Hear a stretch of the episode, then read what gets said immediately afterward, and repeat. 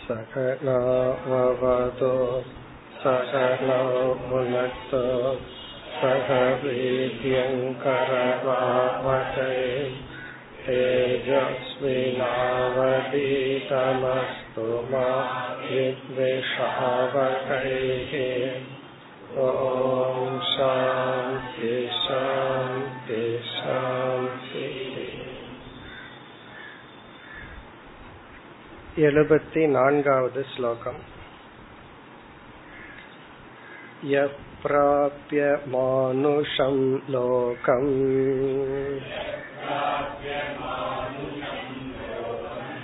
मुक्तिद्वारमपावृतम् गृहेषु खगवत्सक्तः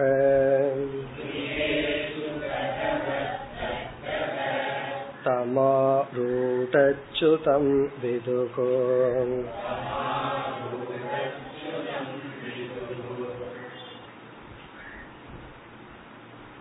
எட்டாவது குருவாக இரண்டு புறாக்களினுடைய ஒரு வாழ்க்கையை கற்பனை செய்து அதன் மூலமாக நமக்கு என்ன வேல்யூ என்ன பண்பை உபதேசிக்க வேண்டுமோ அதை இந்த இறுதி ஸ்லோகத்தில் உபதேசிக்கின்றார். சென்ற வகுப்பில் பார்த்து முடித்தோம்.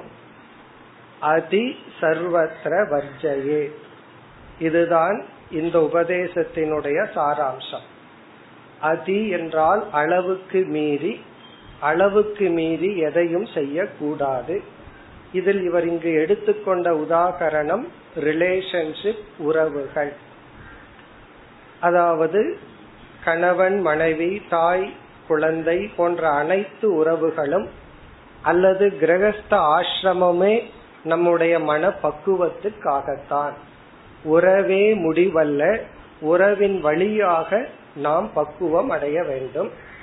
நம்ம வந்து திருமணத்துக்கு முன் அதாவது பேச்சுலர் லைஃப்ல இவன் இவனை மட்டும்தான் நினைப்பான்.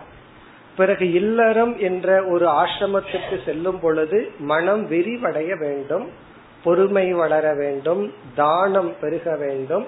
இப்படி நம்ம மைண்ட எக்ஸ்பேண்ட் பண்ணி பிறகு இல்லறத்திலேயே நாம் வீழ்ந்து விடக்கூடாது அதற்கு அடுத்த பற்றின்மைக்கு செல்ல வேண்டும். அதைத்தான் இங்கு நிறைவுரை செய்கின்றார். யக பிராபிய மானுஷம் லோகம். யக என்றால் எந்த ஒரு ஜீவன் மானுஷம் லோகம் மனித உடலை அடைந்து. இங்க லோகம் என்ற சொல்லுக்கு உடல் என்று பொருள். இந்த உடலை அடைந்து உலகத்தை பார்க்கும் பொழுது நமக்கு கிடைப்பது மானிட உலகம். பிராப்பிய பிறகு இந்த உடலுக்கும் மனித வாழ்க்கைக்கும் ஒரு லட்சணம் கொடுக்கின்றார். முக்தி துவாரம் அபாவிரதம். முக்தியினுடைய மோக்ஷத்தினுடைய வாயில் திறந்துள்ளது. யாருக்குனா யாருக்கு மனித சரீரம் கிடைத்துள்ளதோ அவர்களுக்கு.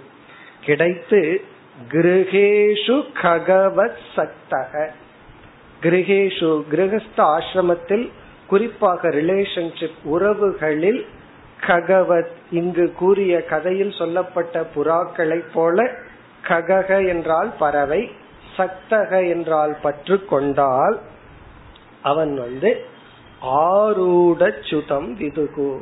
அவன் கிடைக்க அரிய உடல் கிடைத்து அதை அவன் நழுவ விட்டு விட்டான். மேலேறி வீழ்ந்தவன் ஆகின்றான். அப்படின்னு என்ன அர்த்தம்?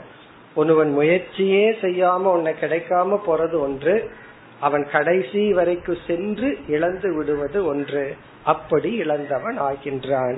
இத்துடன் இந்த அத்தியாயம் முடிவடைகின்றது. எட்டு குருக்களினுடைய உபதேசமும் முடிவடைகிறது. அடுத்த அத்தியாயத்திற்கு செல்வதற்கு முன் நம்ம இப்ப எங்க இருக்கிறோம்னு ஞாபகப்படுத்தி கொள்ள வேண்டும். ஏன்னா இருபத்தி நான்கு குருமார்கள் ஒவ்வொரு குருவிடமிருந்து என்ன பாடத்தை கற்றுக்கொண்டோம்னு ஆரம்பித்தோம். அதுல நம்ம வந்து இப்ப வந்து எது சன்னியாசி இவங்க ரெண்டு பேர்த்த தான் ஞாபகம் வச்சிருப்போம். பகவான் கிருஷ்ணரையும் மறந்திருப்போம். உத்தவ கீதக்குள் இருக்கிறதுங்கிறதையும் மறந்திருப்போம். காரணம் என்ன? இப்ப எது மகாராஜாவுக்கும் ஒரு அவதூத சந்நியாசிக்கும் நடக்கின்ற உரையாடலில் இருக்கின்றோம். இந்த அத்தியாயத்தை நாம் ஞாபகப்படுத்தி கொண்டு சுருக்கமாக பார்த்துட்டு அடுத்த அத்தியாயத்திற்கு செல்லலாம். இப்ப நம்ம உத்தவ கீதையில் அதாவது முழு பாகவதத்துல பதினோராவது ஸ்கந்தத்துல உத்தவ கீதை அமைந்துள்ளதுன்னு பார்த்தோம். இந்த உத்தவ கீதை இருபத்தி நான்கு அத்தியாயங்கள் கொண்டது. இந்த பாகவதத்துல ஆறாவது அத்தியாயத்திலிருந்து இருபத்தி நான்காவது அத்தியாயம் வரை இருபத்தி ஒன்பது வரை அதுக்குள்ள இருக்கிற இருபத்தி நான்கு அத்தியாயம் தான் நம்ம பார்த்து வருகின்ற உத்தவ கீதை. இப்ப உத்தவ கீதைங்கிற புஸ்தகம் நம்ம கையில் இருந்தா நம்ம ரெண்டு அத்தியாயத்தை முடிச்சிருக்கோம். பாகவதம் கையில் இருந்தா ஆறு ஏழு இந்த இரண்டு அத்தியாயத்தை முடிச்சு இனி எட்டாவது அத்தியாயத்திற்கு செல்ல வேண்டும். அல்லது உத்தவ கீதையில மூன்றாவது அத்தியாயத்திற்கு செல்ல வேண்டும். இப்ப நம்ம பார்த்து முடித்த அத்தியாயத்தினுடைய சாராம்சத்தை பார்ப்போம். உத்தவ கீதையினோட முதல் அத்தியாயத்தை கதைன்னு விட்டுட்டோம். இரண்டாவது அத்தியாயம் இப்பொழுது நம்ம பார்த்து முடித்துள்ளது எழுபத்தி நான்கு ஸ்லோகங்களுடன் கூடியது. இதனுடைய சாராம்சத்தை இப்பொழுது பார்த்துட்டு அடுத்த அத்தியாயத்திற்கு செல்லலாம். முதல் ஐந்து ஸ்லோகங்களில் அந்த பாகவத கதை தொடர்கிறது. கிருஷ்ண பகவான் என்னுடைய அவதாரம் முடிந்து விட்டது. நான் இந்த உடலை விட்டு செல்கிறேன் என்று கூறுகின்றார். நீங்கள் இந்த உடலை விடுகிறீர்கள்ங்கிறத கேள்விப்பட்டேன்னு உத்தவர் சொன்ன உடனே கிருஷ்ணர் அதை நான் முடிவு செய்து விட்டேன். நான் இந்த பூலோகத்தை விட போறேன்னு சொல்ற அளவு நிற்கின்றது. பிறகு ஆறிலிருந்து பன்னிரண்டு வரை கிருஷ்ண பகவான் உத்தவருக்கு வேதாந்தத்தினுடைய சாராம்சத்தை உபதேசிக்கின்றார். ஆறிலிருந்து பனிரெண்டு வரை எஸ்என்ஸ் வேதாந்தத்தினுடைய சாராம்சம். இந்த சாராம்சத்துல பகவான் வந்து உத்தவருக்கு முதலில் உபதேசம் செய்தது தியாக எப்படி அர்ஜுனனுக்கு கீதையில சோகத்திலிருந்து ஆரம்பமானதோ உபதேசம் இங்கு வந்து தியாகத்தில் ஆரம்பம் ஆகின்ற பகவான் என்ன உத்தவருக்கு உபதேசம் செய்தார்? அனைத்தையும் தியாகம் செய் என்று ஆரம்பித்தார். காரணம் என்னன்னா அதுதான் நம்முடைய இறுதி லட்சியம். நம்முடைய லட்சியமே தியாகம்தான். காரணம் நமக்கு இல்லாததை நம்முடையது என்று பற்றுடன் இருந்து துயரப்பட்டு கொண்டிருக்கின்றோம். ஆகவே தியாகம் செய்ய ஆரம்பித்தார்.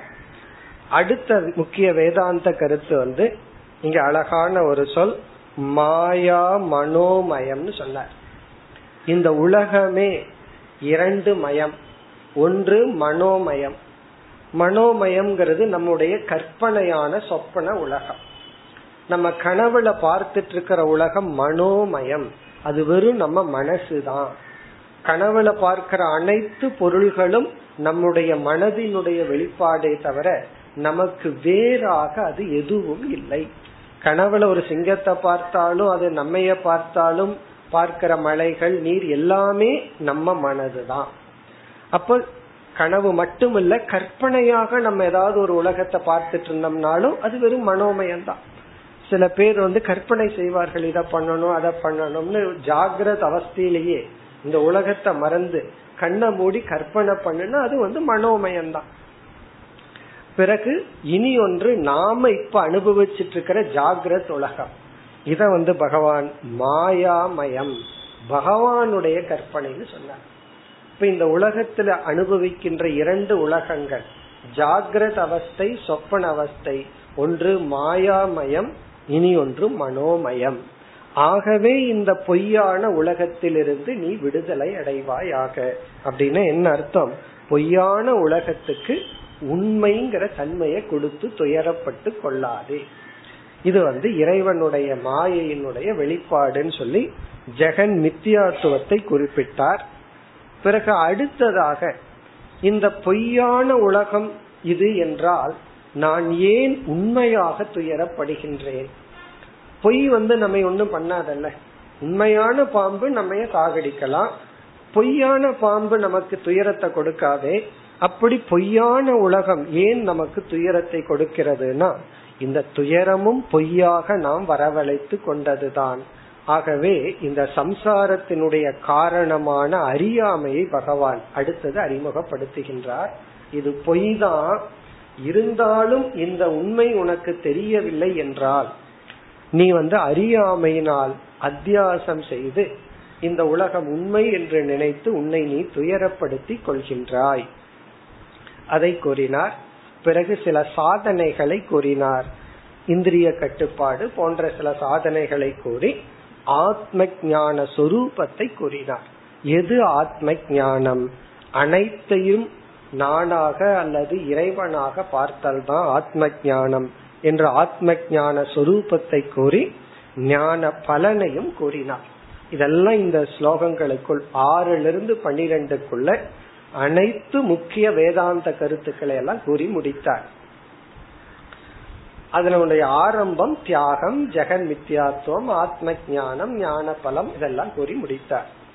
பிறகு ஏழாவது அடுத்து பதினாலிலிருந்து பதினெட்டு வரை பதினாலாவது ஸ்லோகத்திலிருந்து பதினெட்டு வரை பனிரெண்டு வரை இந்த கருத்து. பிறகு வந்து அறிமுகம் கதையினுடைய அறிமுகம் ஒரு ஸ்லோகம்.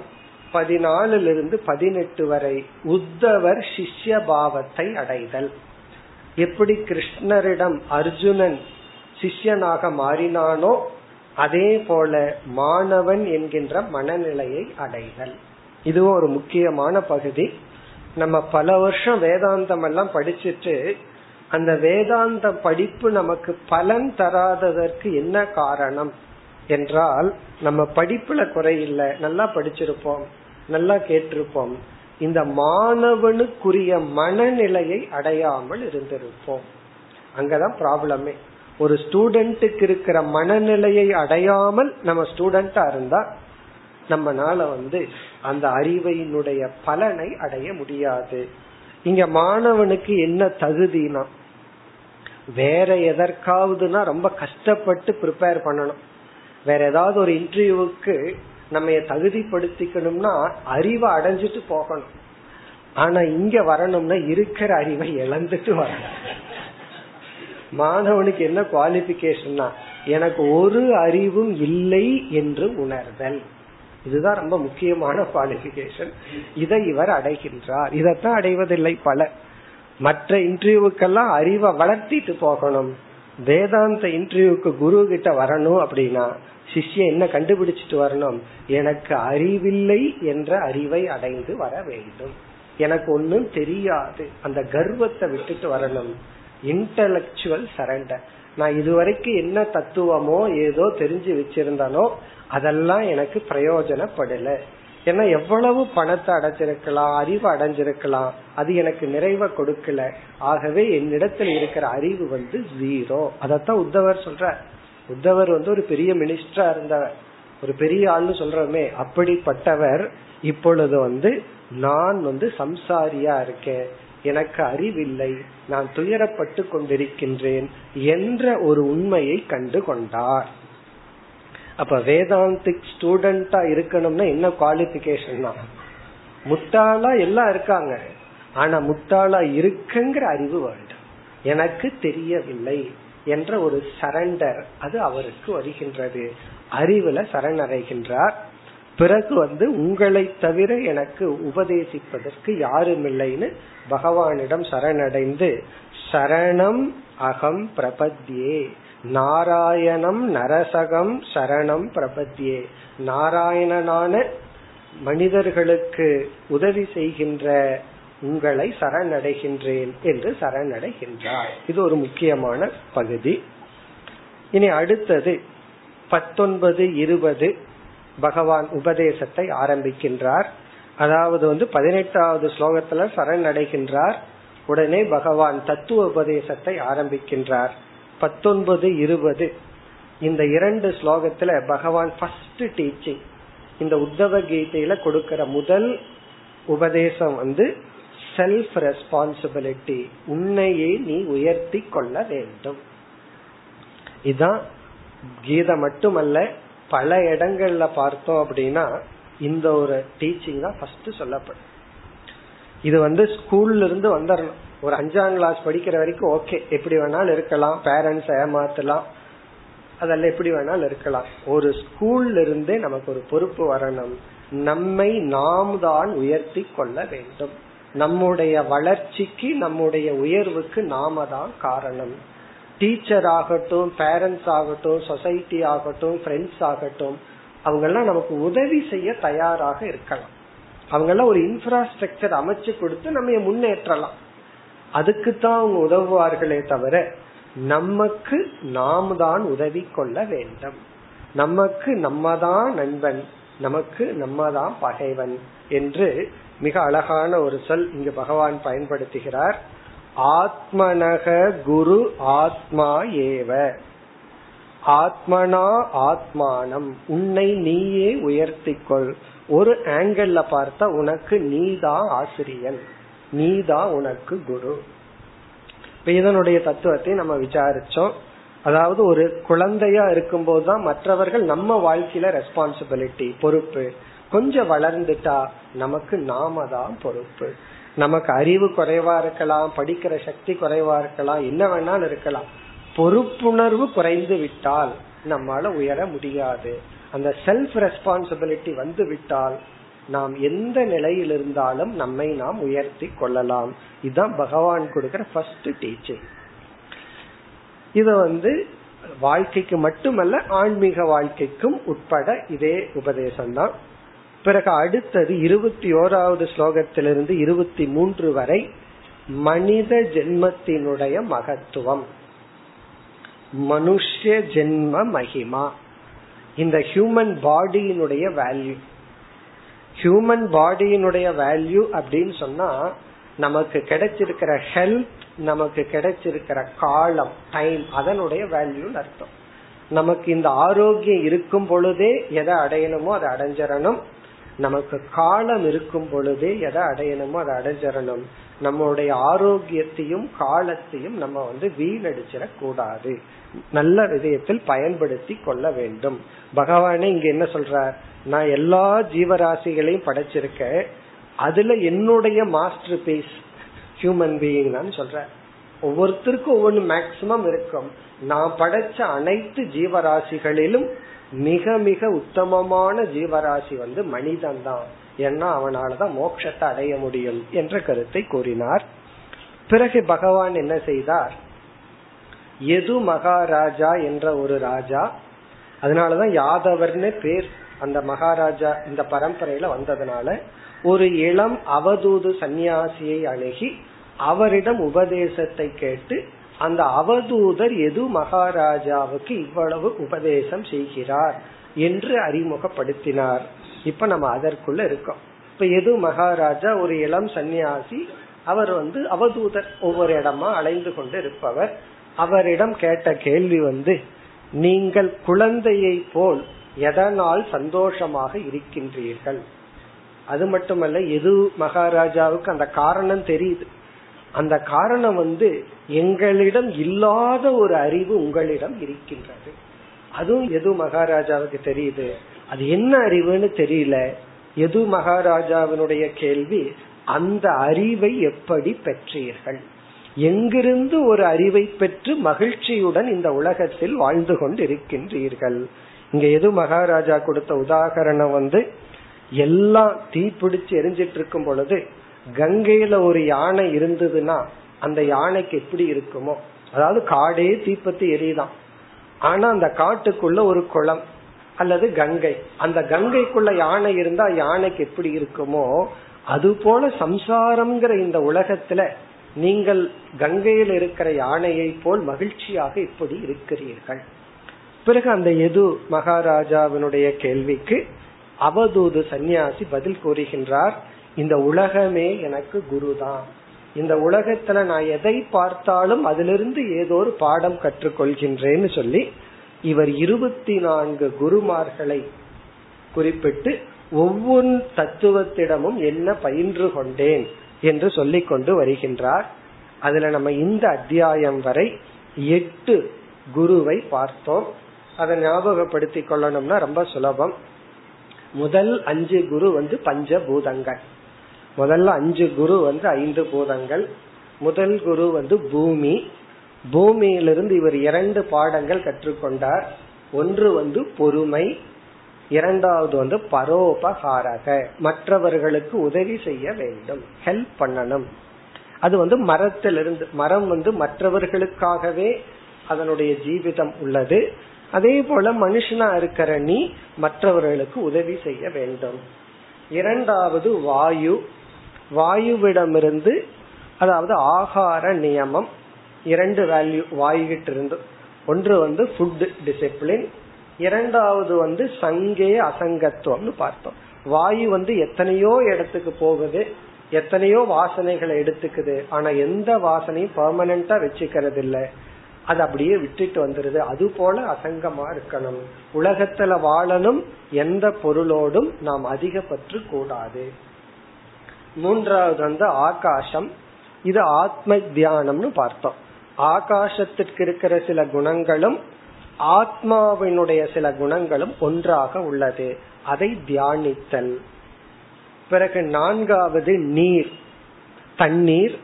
இது வந்து ஞானியினுடைய லட்சணமா பார்த்தோம். நீருக்கு இருக்கிற சில குணமும் ஞானிகளுக்கு இருக்கிற குணமும் ஒன்றாக உள்ளது.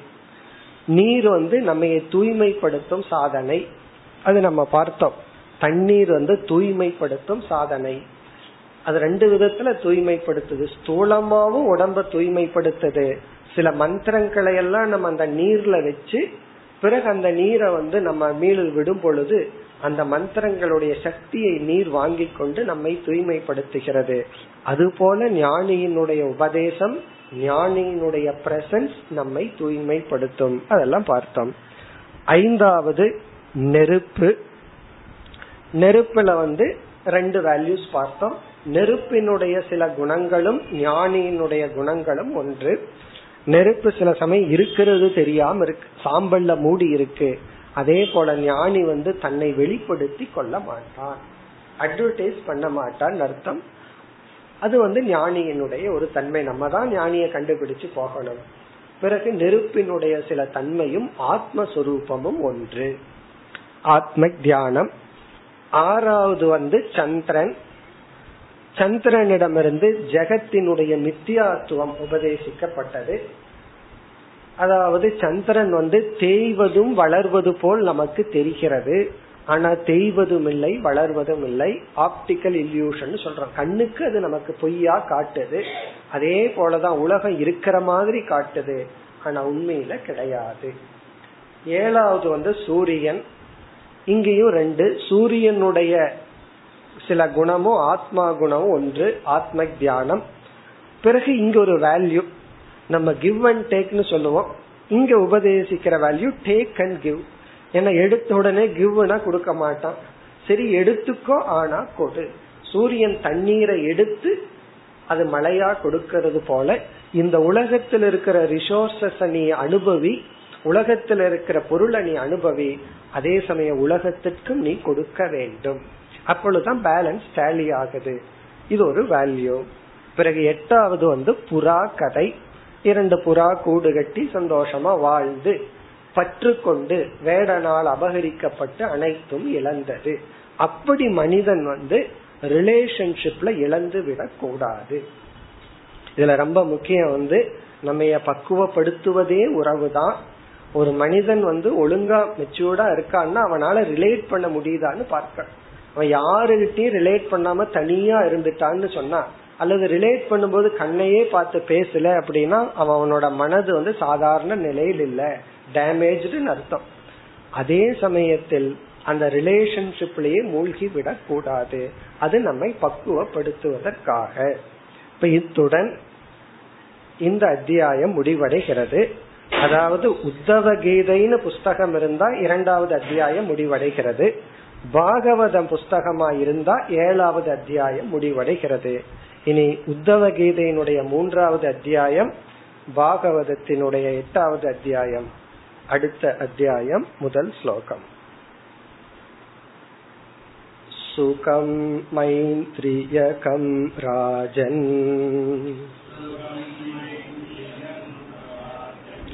स्वर्गे नरक एव च देहिनां यत्यथा दुःखम् तस्मान् नेचेत तद्भुतः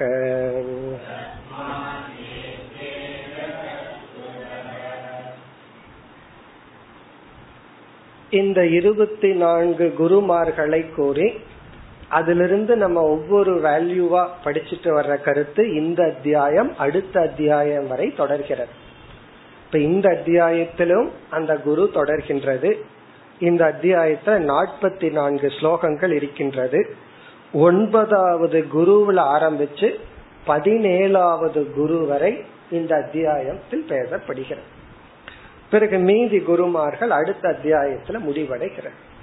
அப்படி பார்த்தோம்னா உத்தவ கீதையில மூணு சாப்டர் வேல்யூஸுக்கு இருக்கு. இந்த உலகத்துல ஏதாவது ஒன்ன பார்த்து அதுல இருந்து என்ன நம்ம லேர்ன் பண்றோம். இப்ப இதுல வந்து ஒன்பதாவது குருவில் ஆரம்பிச்சு பதினேழு வரை அதாவது ஒன்பது குருமார்கள் இதில் சொல்லப்படுகிறது.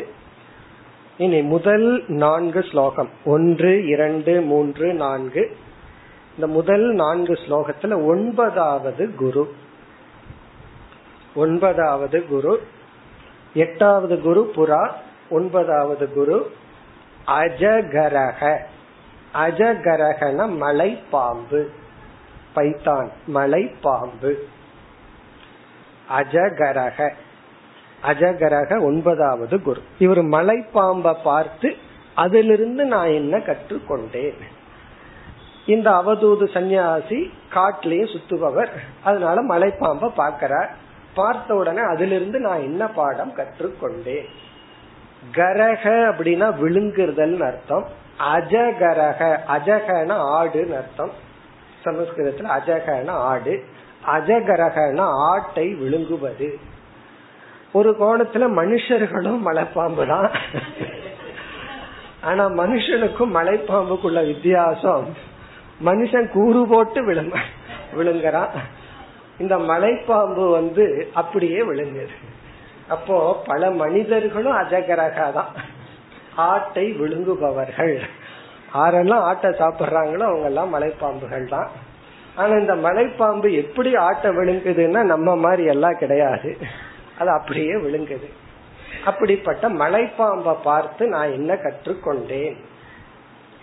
நம்ம கற்பனை பண்ண முடியாததையெல்லாம் இவர் இதை பார்த்து கத்துக்கொண்டுள்ளார் இந்த மலைப்பாம்பை பார்த்து உனக்கு என்ன தோன்றதுன்னா சில பேர் சொல்லுவாங்க அதே எப்ப பார்த்தாலும் படுத்து தூங்கிட்டு இருக்கலாம்னு தோணுதுன்னு சொல்லுவாங்க அது போல சோம்பேறியா இருக்கணும்னு தோன்றுதுன்னு சொல்வார்கள். ஆனா இங்கு வந்து மலைப்பாம்பை பார்த்து இந்த அவதூது சன்னியாசி என்னென்ன ஞானத்தை அடைந்தேன்னு சொல்ற நம்ம முதல்ல என்னென்ன வேல்யூவை இவர் வந்து இந்த நான்கு ஸ்லோகத்துல வச்சிருக்காருன்னு பார்த்துட்டு ஸ்லோகத்துக்குள்ள போவோம். அதாவது ஒன்றை பார்த்து நம்ம தப்பாவும் புரிஞ்சுக்கலாம் சரியாவும் புரிஞ்சுக்கலாம். மலைப்பாம்பை பார்த்து நீ என்ன கற்றுக்கொண்டேன்னா ஆடை சாப்பிடணும்னு கற்றுக்கொண்டேன். அல்லது சோம்பேறிய எங்கேயும் போகாம படுத்திருக்கணும்னு கற்றுக்கொண்டேன். அப்படின்னு புரிஞ்சுக்கலாம். அப்படியெல்லாம் இல்லாமல் பாசிட்டிவா நம்ம புரிஞ்சுக்கணும். என்னென்ன இவர் புரிந்து கொண்டார்? பல வேல்யூஸ் இதில் பார்க்க போறோம். அதுல சிலதை பார்த்துட்டு பல ஸ்லோகத்திற்குள்ள போறோம். அதாவது வந்து முதல் வேல்யூ வந்து சேவ் எனர்ஜி அண்ட் டைம் நம்முடைய எனர்ஜியும் காலத்தையும் நம்முடைய சக்தியையும் காலத்தையும் நாம் பாதுகாக்க வேண்டும். சேவ் எனர்ஜி அண்ட் டைம் அத அவர் கற்றுக்கொண்டாராம். எனர்ஜிய வேஸ்ட் பண்ண கூடாது காலத்தை நம்ம வந்து வேஸ்ட் பண்ண கூடாது அப்படின்னு என்ன அர்த்தம்னா விருதா சேஷ்டா வர்ஜயே விருதா அப்படின்னா பயனற்ற சேஷ்டான செயல். வர்ஜயத்தின விட வேண்டும். பயனற்ற செயலை செய்யக்கூடாது. விருதா சேஷ்டான தேவையில்லாத செயல் செய்யக்கூடாது. அதாவது வந்து என்டர்டெயின்மெண்ட் இருக்கு. அங்க வந்து என்டர்டெயின்மெண்ட் தான் லட்சியம். அத போய் விருதா சேஷ்டான்னு சொல்லக்கூடாது. நம்ம மனசு வந்து ஒரு இயந்திரம் கிடையாது மிஷின் கிடையாது. சம்டைம் மைண்ட் வந்து ரிலாக்ஸ் ஆகணும். அப்ப நம்ம ஏதாவது ஒரு என்டர்டைன்மெண்ட்ல இருக்கலாம். ஆனா அதை நம்ம வந்து வேஸ்ட் ஆஃப் ஆக்ஷன் சொல்லக்கூடாது. அது ஓகே அது மனதை ஒரு மகிழ்ச்சி ஊட்டுகின்ற ஒரு விளையாட்டாகலாம் அல்லது ஒரு பொழுதுபோக்காகலாம். அதை இவர் சொல்ல கிடையாது. பொழுதுபோக்கே வேண்டான்னு சொல்லல. நாம் ஒரு செயல் சீரியஸா செய்தோம் அப்படின்னா அது வந்து பயன் கொடுக்கணுமே தவிர வேஸ்டா போக கூடாது அதே சமயத்துல நாம செய்யற ஒவ்வொரு செயலும்லயும் நம்மளுடைய எனர்ஜிய ப்ரிசர்வ் பண்ணணும். ஏதாவது புதுசா கற்றுக்கொண்டோம் அப்படின்னா அதை செய்யறதுக்கு பல மணி நேரம் எடுத்துக்குவோம். எது நல்ல பிராக்டிஸ்னா அதே செயல குறுகிய காலத்துல வித் லெஸ் எனர்ஜிய செஞ்சிட்டோம் வித் குட் குவாலிட்டியோட செஞ்சிட்டோம் அப்படின்னா நம்ம வந்து பர்ஃபெக்ட் ஆயிட்டோம் அப்படின்னு அர்த்தம். அப்படி நம்முடைய உடல் மனம் இதனுடைய எனர்ஜிய வேஸ்ட் பண்ணக்கூடாது. காலத்தை நம்ம காப்பாற்ற வேண்டும். பிறகு அடுத்த முக்கியமான வேல்யூ வந்து அதுதான் இங்க திரும்ப திரும்ப சொல்கின்றார் இந்த நான்கு ஸ்லோகத்துல பிராரப்தத்தை புரிந்து கொள்ள வேண்டும். அண்டர்ஸ்டாண்ட் பிராரப்தா. நம்மளுடைய பிராரப்தத்தினுடைய ட்ரூத்த புரிஞ்சுக்கன்னு சொல்ற. ரொம்ப அழகான சூக்மமான கருத்தை இந்த முதல் ஸ்லோகத்துல வைக்கிற. அதாவது பிராரப்தத்தினுடைய நுணுக்கத்தை நீ புரிஞ்சுக்கோ. பிராரப்தத்தினுடைய நுணுக்கத்தை புரிஞ்சுக்கோம்னா எப்படி சொல்றார்? நம்ம வந்து மனித உடலை எடுத்துட்டோம். இந்த உடலை பகவான் நமக்கு கொடுக்கும் பொழுதே இந்த உடல் எவ்வளவு காலம் வாழணும் அப்படிங்கிற ஒரு வாழ்க்கையும் பகவான் கொடுத்துள்ளார். இத்தனை வருஷம் இந்த ஜீவன் வந்து இந்த உடலோட வாழட்டும். அப்ப இந்த உடல் வந்து இவ்வளவு வருடம் வாழணும் என்கின்ற ஒரு பிராரப்தத்துடன் பிறந்துள்ளது. அப்படின்னு சொன்னா அவ்வளவு வருஷம் வாழ்றதுக்கு தேவையான உணவும் சேர்ந்து நம்ம சம்பாரிச்சிட்டு வந்திருக்கிறோம்னு அர்த்தம். இந்த உடல் எடுத்துட்டு வந்திருக்கிறோம் அப்படின்னா ஒரு உடல் வந்து ஒரு எழுபது வயசு வரைக்கும் இருக்கணும்னா எழுபது வயது வரைக்கும் உடலுக்கு தேவையான உணவையும் சேர்ந்து நம்ம சம்பாரிச்சுட்டு வந்திருக்கிறோம் அர்த்தம். அது கண்டிப்பாக நமக்கு கிடைக்கும். ஏன்னா நம்ம வந்து எழுபது வயசு பகவான் நமக்கு வந்து கொடுத்துட்டாருன்னா இப்ப பகவான் வந்து நம்ம முன்னாடி தோன்றி உனக்கு என்ன வேணும்னு கேட்டா நான் எழுபது வயசு உயிரோட வாழணும்னு வரேன் கேட்டோம்னு வச்சுக்கோமே அதுக்கப்புறம் எக்ஸ்ட்ராவா அது வரைக்கும் சாப்பாடு வேணும்னு கேட்க வேண்டாம்.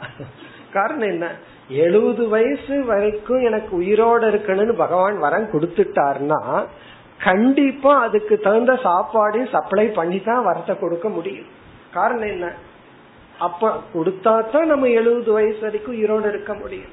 ஆகவே பிராரப்தத்தினுடைய சூக்மம் என்ன அப்படின்னா கண்டிப்பாக பிராரப்தமே சிலது நமக்கு கொடுத்து விடும் அந்த உணவு இதெல்லாம். இங்க என்ன சொல்றார்? எது உனக்கு பிராரப்த கர்மத்தினாலேயே ஏற்கனவே சம்பாரிச்சிட்டு வந்திருக்கிறையோ அதை நீ மீண்டும் சம்பாதிக்க வேண்டிய அவசியம் கிடையாது. அதற்காக உன்னுடைய காலத்தையோ உழைப்பையோ செலவிட வேண்டிய அவசியம் கிடையாது. காரணம் என்ன? கண்டிப்பா உனக்கு அது நேச்சுரலா கிடைக்கும். பிராரப்தத்துல ஏற்கனவே நீ சம்பாரிச்சுட்டு வந்திருக்க.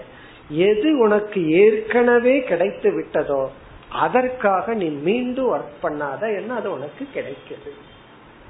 அது இந்த ஸ்லோகத்துல என்ன மாதிரி சொல்றாருன்னு ஸ்லோகத்துக்குள்ள போய் பார்ப்போம். அப்ப பிராரப்தம் வந்து உனக்கு கொடுக்க வேண்டியதை கொடுத்துரும். இது வந்து பிராரப்தத்தினுடைய ஒரு தன்மை. பிறகு இனி ஒரு வேல்யூ இங்கெல்லாம் சொல்ல போறது கீதையில பல இடத்துல பகவான் கூறியது எதிர்ச்சாலாப சந்துஷ்டக. கிடைப்பதில் மகிழ்ச்சி அடைய வேண்டும். எதிர்ச்சாலாப சந்துஷ்டக.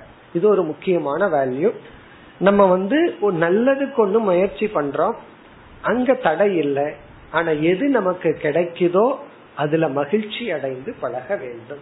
அப்படி இல்லை அப்படின்னா கிடைச்சதையும் நம்ம அனுபவிக்காம கிடைக்கும் போறதில்ல. அதையும் நினைச்சு நம்ம வாழ்க்கையை துயரப்படுத்தி கொள்வோம். நமக்கு இருக்கிற பைனான்சியல் ஸ்டேட்டஸ் நமக்கு இருக்கிற உடல் ஆரோக்கியம் சூழ்நிலை பெற்றோர்கள் இது எல்லாத்தையுமே இருக்கிறத சந்தோஷப்பட்டுக்கணும். நான் இங்க பிறந்திருக்க கூடாது லண்டன்ல தான் பிறந்திருக்கணும்னு அழுதுட்டு இருந்தா என்ன பிரயோஜனம்?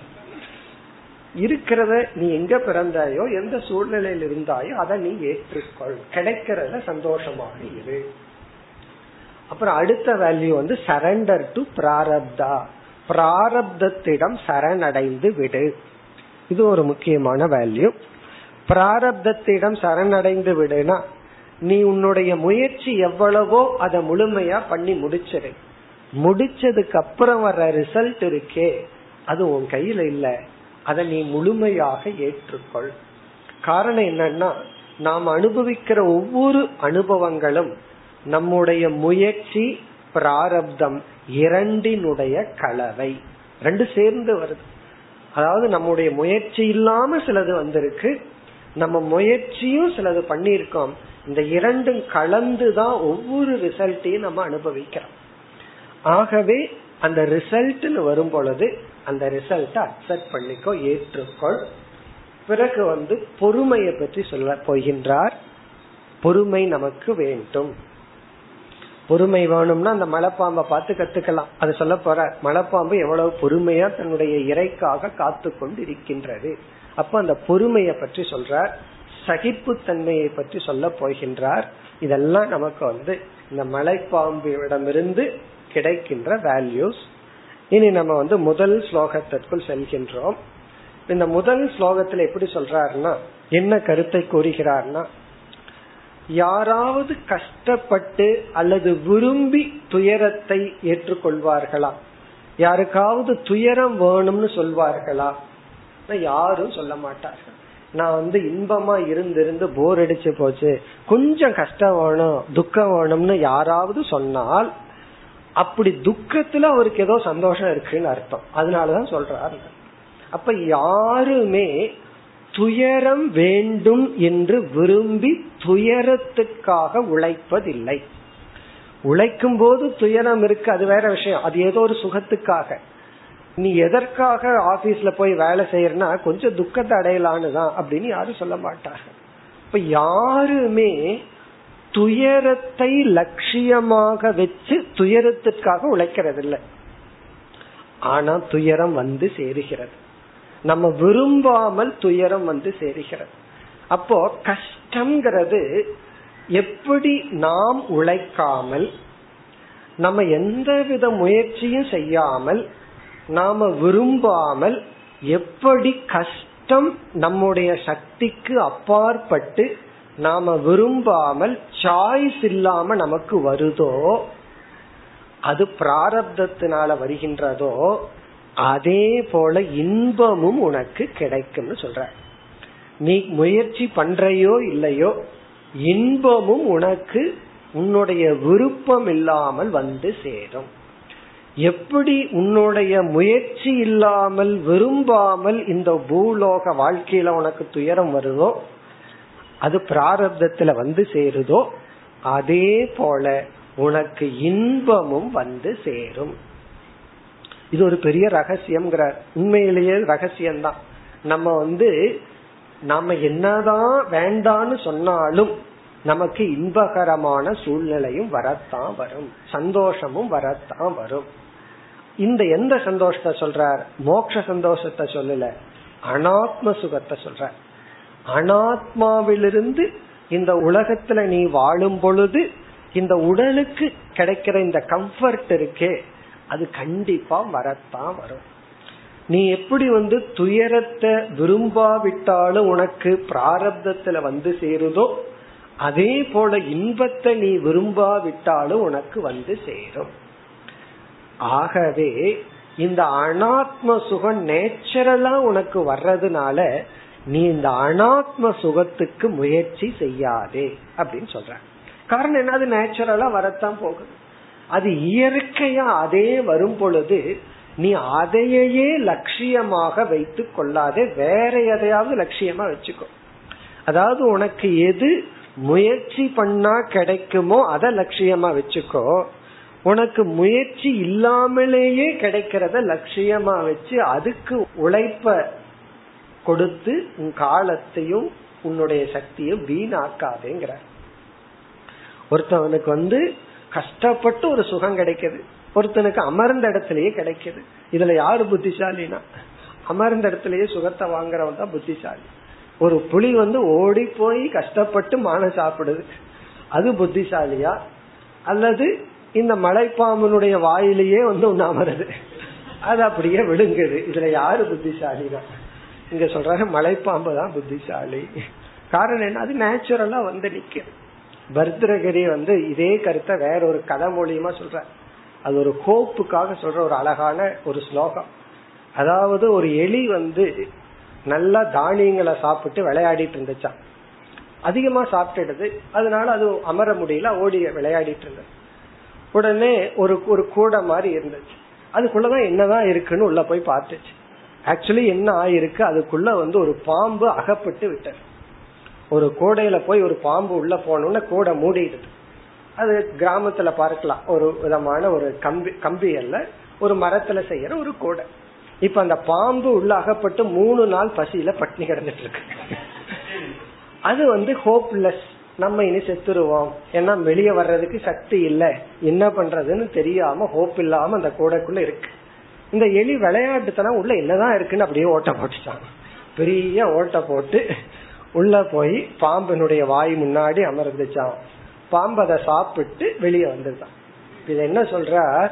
எலிக்கு வந்து நல்ல உணவு கிடைச்சி உலகத்துல சந்தோஷமா இருந்து துள்ளி குதிச்சிட்டு இருக்கு அது ஒரு லைஃப் பாம்பு அந்த கூடையில அகப்பட்டு கொண்டு வாழ்க்கையே போச்சு. இனி ஒண்ணுமே கிடையாது. ஹோப் இல்லைன்னு நினைச்சிட்டு இருக்கு ஹோப் இல்லைன்னு நினைக்கும் பொழுது ஒரு ஹோப் வருது. எல்லாமே நான் தான் ராஜான்னு நினைச்சிட்டு இருக்கும் போது அதுவும் போகுது. ஆகவே இந்த இரண்டு எக்ஸ்ட்ரீம் மாறுதலுக்கு உட்பட்டது. நீ எலி போல உனக்கு எல்லாம் கிடைச்சாலும் ஓவர் சந்தோஷமா இருக்காத. பாம்பு போல அகப்பட்டு கொண்டாலும் நீ வந்து ஹோப்போட இரு. கடைசி மூச்சு வரைக்கும் உறுதியோட இரு அந்த ஸ்லோகத்துல சொல்ற அதே போல அது எதுன்னா இந்த எலி வந்து அமருதே அதுதான் பிராரப்தம். ரெண்டு பேர்த்தோட பிராரப்தம். எலியினுடைய பிராரப்தம் பாம்பினுடைய பிராரப்தம்.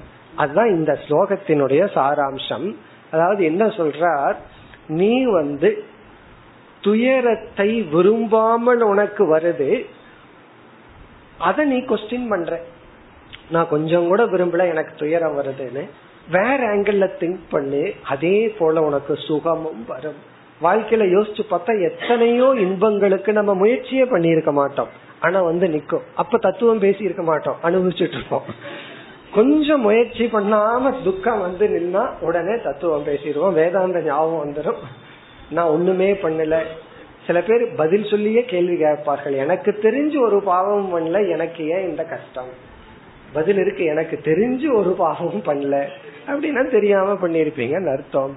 அப்படி நம்ம என்ன பண்றோம்? துயரத்தை விரும்பாமல் நமக்கு வர்றது போல நாம விரும்பாமலும் சுகம் வரும். ஆகவே இங்க வேல்யூ என்னன்னா அனாத்ம சுகத்திற்காக அதிக காலத்தை பயன்படுத்தாதே. ஆத்ம சுகத்திற்காக நீ முயற்சி செய். உன்னுடைய காலம் உன்னுடைய எனர்ஜி உன்னுடைய எஃபர்ட் எல்லாம் கொஞ்சம் ஹையர் டைமென்ஷன்ல இருக்கட்டும். லோயர் டைமென்ஷன்ல வேண்டாம் அது நேச்சுரலா உனக்கு கிடைக்கும். அதுதான் இங்க வேல்யூ அதாவது பிராரப்தம் இன்பத்தையும் கொடுப்பதனால் பிராரப்தத்திலேயே கிடைக்கிற இன்பத்திற்காக நீ காலத்தையோ எனர்ஜியோ ஸ்பெண்ட் பண்ணாத. அது நேச்சுரலா உனக்கு கிடைச்சிடும் ஆகவே உன்னுடைய முயற்சி எதுல இருக்கணும்னா புருஷார்த்தத்துல அடையக்கூடிய மோக்ஷத்துல உன்னுடைய முயற்சி இருக்க வேண்டும். இதுல இருந்து மோக்ஷங்கிறது பிராரப்தம் அல்ல. அது பிராரப்தம் இருந்தா கடவுள் எனக்கு முக்தி கொடுக்குன்னு சொல்ல முடியாது.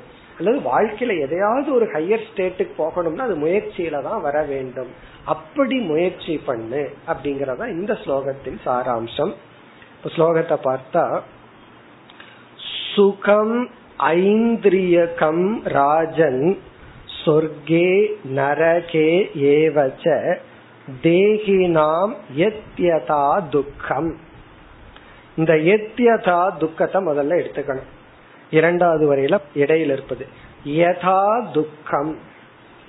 யதா துக்கம்னா எப்படி துயரமானது முயற்சி செய்யாமல் நமக்கு கிடைக்கிறதோ.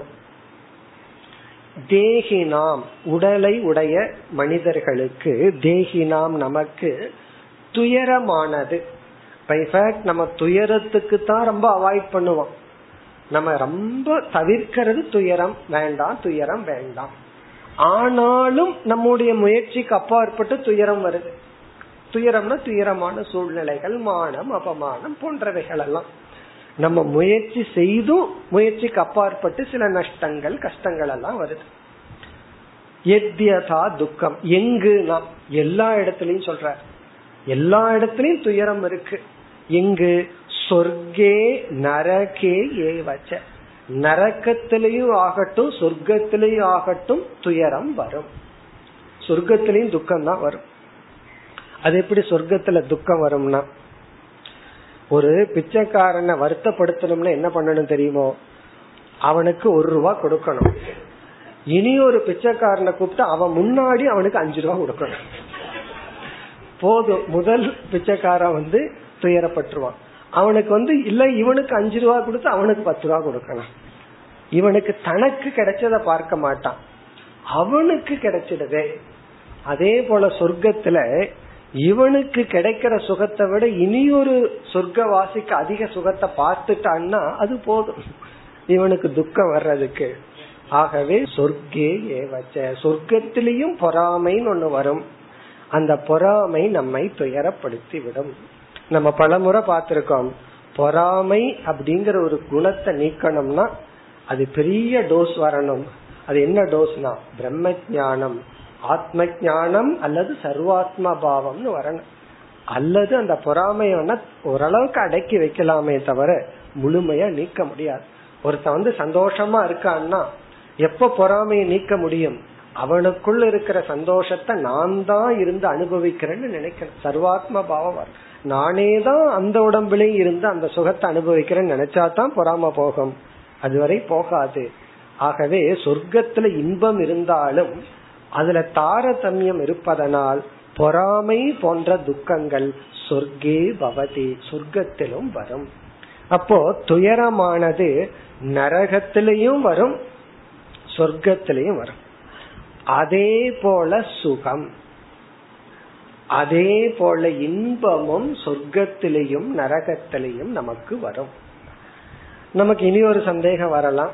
நரகத்துல எப்படி இன்பம் வரும்னா நம்ம விட ஒருத்த கஷ்டம் அதிகமா பட்டான்னா அவனை பார்த்தா இன்பம் வருமல்ல. சொர்க்கத்துல வந்து நம்ம விட ஒருத்தன் அதிகமா அனுபவிச்சா பொறாமப்பட்ட துக்கம் வர்றது போல நரகத்துல நம்ம விட ஒருத்த அதிகமா கஷ்டப்படும் பொழுது அதை பார்த்து ஒரு அல்ப சந்தோஷம் வரும். ஆகவே நரகத்திலையும் இன்பம் இருக்கு.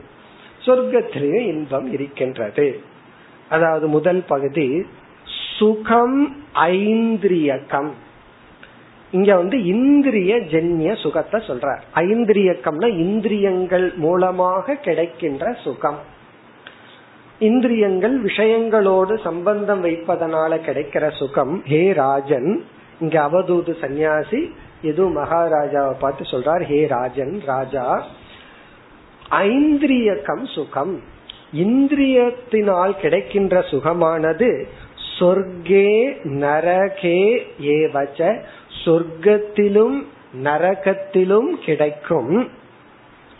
தேகினாம் யதா துக்கம். துயரத்தை போல. இந்த ஸ்லோகம் வந்து ரொம்ப சுருக்கமா இருக்கு. கொஞ்சம் ஆழமா பார்த்தா தான் இதனுடைய தாத்பரியம் இதனுடைய விஷன் நமக்கு புரியும். அதாவது சொர்க்கத்திலையும் நரகத்திலையும் நீ முயற்சி செய்யாமல் துக்கம் வருவது போல சொர்க்கத்திலையும் நரகத்திலையும் எல்லா இடத்திலையும் நீ முயற்சி செய்யாமலும் சுகம் உனக்கு கிடைக்கும். இங்க ஸ்லோகம் எப்படின்னா யதா துக்கம் ததா சுகம் பவதி. எப்படி நீ முயற்சி செய்யாமல் துயரம் வருகிறதோ அதே போல உனக்கு சுகமும் வரும். அதாவது கம்ஃபர்டபுள் சூழ்நிலை வரத்தான் வரும். நம்ம வந்து ஜெயில இருக்கிறவங்களோ அல்லது கஷ்டப்பட்டுட்டு எல்லாம் இருப்பாங்கன்னு நம்ம நினைப்போம். அங்க போய் பார்த்தா அவனு சந்தோஷமா தான் இருப்பான். ஒரு நேரம் கஷ்டமா இருக்கலாம். இனி நேரம் மனசு ஏதோ ஒரு விதத்துல சந்தோஷத்தை உண்டு பண்ணிக்கும் மகிழ்ச்சியாகத்தான் இருப்பார்கள். நம்ம தான் கற்பனை பண்றோம். சில பேர் கஷ்டப்பட்டுட்டே இருப்பாங்க அல்லது நம்ம சும்மா சொல்லிப்போம் நாலு பேர்த்துக்கிட்ட. நான் வாழ்க்கையில கஷ்டப்பட்டுட்டே இருக்கிறேன் சிரிச்சுட்டே சொல்லுவார்கள். அதுல சொல்றதுல ஒரு சந்தோஷம் இருக்கிறதுனாலதான் சொல்கிறார்கள். அப்படி வாழ்க்கையில யாருமே கஷ்டப்பட்டுட்டே இருக்கிறது இல்ல. அது சும்மா சொல்லலாமே தவிர நம்ம பல சமயங்கள்ல சந்தோஷமாகவும் வாழ்ந்து கொண்டுதான் இருக்கிறோம். அந்த சந்தோஷம் நம்ம முயற்சி இல்லாமல் நமக்கு வந்து கொண்டுதான் இருக்கு. இப்ப தேகினாம் சுகம். அப்ப இதுல என்ன பாயிண்ட் சொல்லிட்டார். பிராரப்தம் உனக்கு துக்கத்தை கொடுக்கறது போல சுகத்தையும் கொடுக்கும். பிராரப்தம் உனக்கு வந்து தேவையான உணவை கொடுத்துரும் இருப்பிடத்தை கொடுத்துரும் நல்ல உறவுகளை கொடுத்துரும் உன்னை சந்தோஷத்தை அது கொடுத்துரும். அது இயற்கையா அது உனக்கு கொடுத்து விடும் ஆகவே இங்க டீச்சிங் என்ன? அடுத்த பகுதியில். தஸ்மாத் தஸ்மாத் ந இச்சேத தத் புதக என்றால் ஞானி அல்லது சாதகன். இங்க ஞானினா சாதகன் அர்த்தம். விவேகின்னு அர்த்தம். ஆத்ம ஞானி அல்ல. ஏன்னா ஆத்ம ஞானிக்கு இந்த உபதேசம் அவசியம் இல்லை புதகனா விவேகி வைராகி அல்லது ஆத்ம சாதகன் ஒரு ஹையர் கோல் மேலான லட்சியத்தை அடைய விரும்புபவன் தஸ்மாத் ஆகவே தது அப்படின்னா அனாத்ம சுகம். அனாத்ம சுகம் ந இச்சேத. அதை நோக்கி செல்ல வேண்டாம். அனாத்ம சுகத்துக்காக இவனுடைய காலத்தை இவனுடைய எனர்ஜி இவனுடைய எனர்ஜி எல்லாம் வேஸ்ட் பண்ண வேண்டாம். அனாத்ம சுகத்துக்காக இதை இவன் கழிக்க வேண்டாம். அதாவது காலத்தை கழிக்க வேண்டாம். இப்ப இதனுடைய அர்த்தம் என்ன அப்படின்னா அனாத்ம சுகம் உனக்கு இயற்கையா கிடைச்சிருது. ஆத்ம சுகம்தான் உனக்கு கஷ்டம். உனக்கு முயற்சி பண்ணி அடையணும். இங்க ஆத்ம சுகம்னா நல்ல பண்புகளை எல்லாம் அடைஞ்சா அதனால என்ன சுகமோ? வைராகியத்தை அடைஞ்சா அதனால என்ன சுகமோ? விவேகத்தை அடைஞ்சா அதனால என்ன சுகமோ? அதெல்லாம் தானாக வந்து விடாது. விவேகத்தை அடைஞ்சா என்ன சுகம் கிடைக்குமோ அது விவேகம் வந்தா தான் கிடைக்கும். வைராகியத்தினால என்ன சுகம் கிடைக்குமோ அது வைராகியம் வந்தா தான் கிடைக்கும். அதெல்லாம் உனக்கு வந்து முயற்சியில அடையக்கூடியது. ஆகவே ஒரு சாதகனானவன் அனாத்ம சுகத்துக்காகவே வாழ்ந்துவிடக் கூடாது.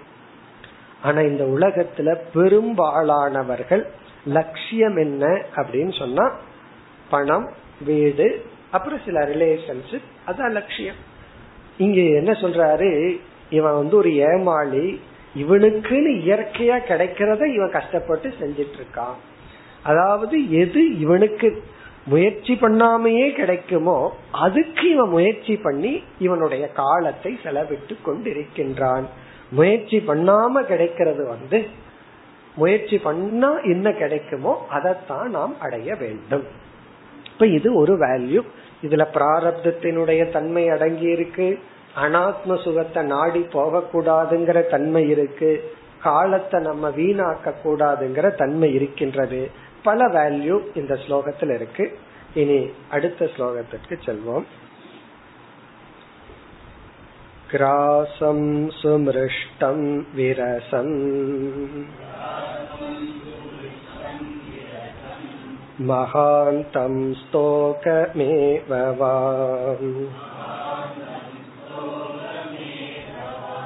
यदृच्छयैवापतितम्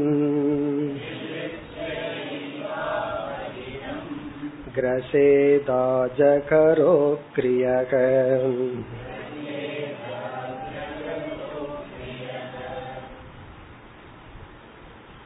இந்த இடத்துல பிராரப்தத்தை ஏற்றுக்கொள்ள வேண்டும் கிடைப்பதில் மகிழ்ச்சி அடைய வேண்டும் என்ற ஒரு வேல்யூ இதெல்லாம் முயற்சிக்கு அப்புறம் நமக்கு என்ன ரிசல்ட்டா கிடைக்குதோ. அதாவது நம்ம ஒரு செயல் செய்யறதுக்கு முன்னாடி சாஸ்திரம் வந்து என்னென்ன ஆட்டிடியூட் இருக்கணும்னு சொல்லும். ஆக்ஷன் பண்ணும் போது அஸ் அ கர்த்தா டூவரா இருக்கும் போது ஆஸ் அ போக்தா பலனை வாங்கும் போது நமக்குள்ள என்ன ஆட்டிடியூட் இருக்கணும்னு சாஸ்திரம் சொல்லும். நம்ம மாத்திக்கொள்ள கூடாது செயல் செய்யும் பொழுது என்ன ஆக்ஷன் இருக்கணும்? செயலினுடைய விளைவை வாங்கும் பொழுது என்ன நமக்கு ஆட்டிடியூட் இருக்கணுங்கிறதுல மாறிக்கொள்ள கூடாது அதுல கவனமா இருக்கணும். இங்க வந்து ரிசல்ட்ட வாங்கும் போது நமக்கு என்ன பாவனை இருக்கணும்? ஆஸ் அ போக்தா நான் செய்ய வேண்டியதெல்லாம் செய்து முடிச்சாச்சு. செய்து முடிச்சதற்கு பிறகு எனக்கு ரிசல்ட் வரும். பலன் வருது அந்த பலனை நான் எப்படி எடுத்து கொள்ள வேண்டும்? இங்கு வந்து அந்த பலன் வந்து எப்படி வேணாலும் வரலாம். அந்த பலன் வந்து குறைவாகவும் இருக்கலாம் அதிகமாகவும் இருக்கலாம். சில சமயம் நம்ம உழைப்பு ஓரளவுக்கு கொடுத்திருப்போம் அதிக ரிட்டர்ன் வந்திருக்கும். சில சமயம் உழைப்பு ஒரு இடத்துல அதிகமா இருக்கும் குறைவான ரிட்டர்ன் இருக்கும். இப்ப நம்ம என்ன செய்யணும்? இந்த ஜென்மத்துல அதிக உழைப்ப கொடுத்திருக்கோம். இந்த உழைப்புக்கு ஏற்ற பலன் வரணுங்கிற அவசியம் இல்லை. ஏன்னா பிராரப்தமும் கலந்து பலனை கொடுக்கும். ஏன்னா சில சமயம் குறைவான உழைப்ப கொடுத்திருக்கோம். பிராரப்தம் சேர்ந்து அதிகமான பலன் நமக்கு கிடைக்கிறது. இதெல்லாம் நமக்கு தெரியாது. அது பகவானுடைய கால்குலேஷன் எந்த கர்மத்துக்கு எந்த பிராரப்தத்தை இணைச்சு எப்படி பலனை கொடுக்கணும். ஆகவே பலன்னு வரும் பொழுது குறைவோ நிறைவோ இரண்டையும் சமமாக எடுத்து கொள்ள வேண்டும். அப்படி எடுத்துட்டோம்னா மனம் நிறைவாக இருக்கும். அதுதான் கரெக்ட் அதாவது பலனை அனுபவிக்கும் பொழுது சில சமயம் நமக்கு குறைவா இருக்கலாம் அதிகமா இருக்கலாம். அல்லது நம்ம ஒண்ணு செஞ்சிருப்போம். ஒருத்தர் ஓவர் அப்ரிசியேட் பண்ணுவார். அப்ப சந்தோஷமா தலையாட்டிட்டு இருப்போம்.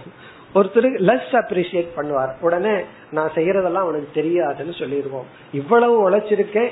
அவர் வந்து அதை கண்டுக்கவே இல்லைன்னு சொல்லுவோம். அது அப்ரிசியேஷனா இருக்கலாம் பணமா இருக்கலாம் அரவணைப்பா இருக்கலாம் எது வேணாலும் இருக்கலாம். குறைவா கிடைச்சா ஏன்னா புத்தியில வந்து குறைவுன்னு பாக்காதன்னு சொல்ல முடியாது. ஏன்னா புத்தி ஸ்கேல் மாதிரி அது அளந்துரும். புத்தி வந்து அளக்கிறது தான் புத்தியினுடைய ஆக்ஷன் அதுல நமக்கு சாய்ஸ் இல்லை. எவ்வளவு வருதுன்னு புத்தி துல்லியமா அளந்துரும். அப்ப வந்து இந்த புத்தி சொல்லும் இது குறைவா இருக்கு இது அதிகமா இருக்கு இது தேவைக்கு மேல இருக்கு தேவைக்கு கீழே இருக்குன்னு புத்தி சொல்லும். அங்க புத்தியை நம்ம மாத்த முடியாது. அப்படி புத்தி சொல்லும் பொழுது இந்த குறைவை நான் நிறைவுடன் ஏற்றுக்கொள்கின்றேன். நிறைவை நான் நிறைவுடன் ஏற்றுக்கொள்கின்றேன். இந்த ஆட்டிடியூட் அது நமக்கு முக்கியம். ஏன்னா மலைப்பாம்பு முன்னாடி எலும்புந்தோளுமா ஒரு ஆடு போய் நிற்கும். நல்லா கொழு கொழுன்னு ஒரு ஆடும் போய் நிற்கும். அது என்ன பண்ணதுன்னா கிடைக்கிறத சாப்பிட்டுக்குது. தசையோட சாப்பிடும். எலும்போட அது கிடைக்கிறது அது சாப்பிட்டு திருப்தியா இருக்கு. அது திருப்தியா இருக்கோ இல்லையோ அதை பார்த்து நம்ம இதை கற்றுக்கொள்ள வேண்டும். இப்ப இந்த ஸ்லோகத்தின் சாராம்சம் கிடைக்கின்ற பலனை மகிழ்வுடன் ஏற்றுக்கொள்ள வேண்டும். மேலும் அடுத்த வகுப்பில் தொடர்போம் ஓம் போர் நமத போர்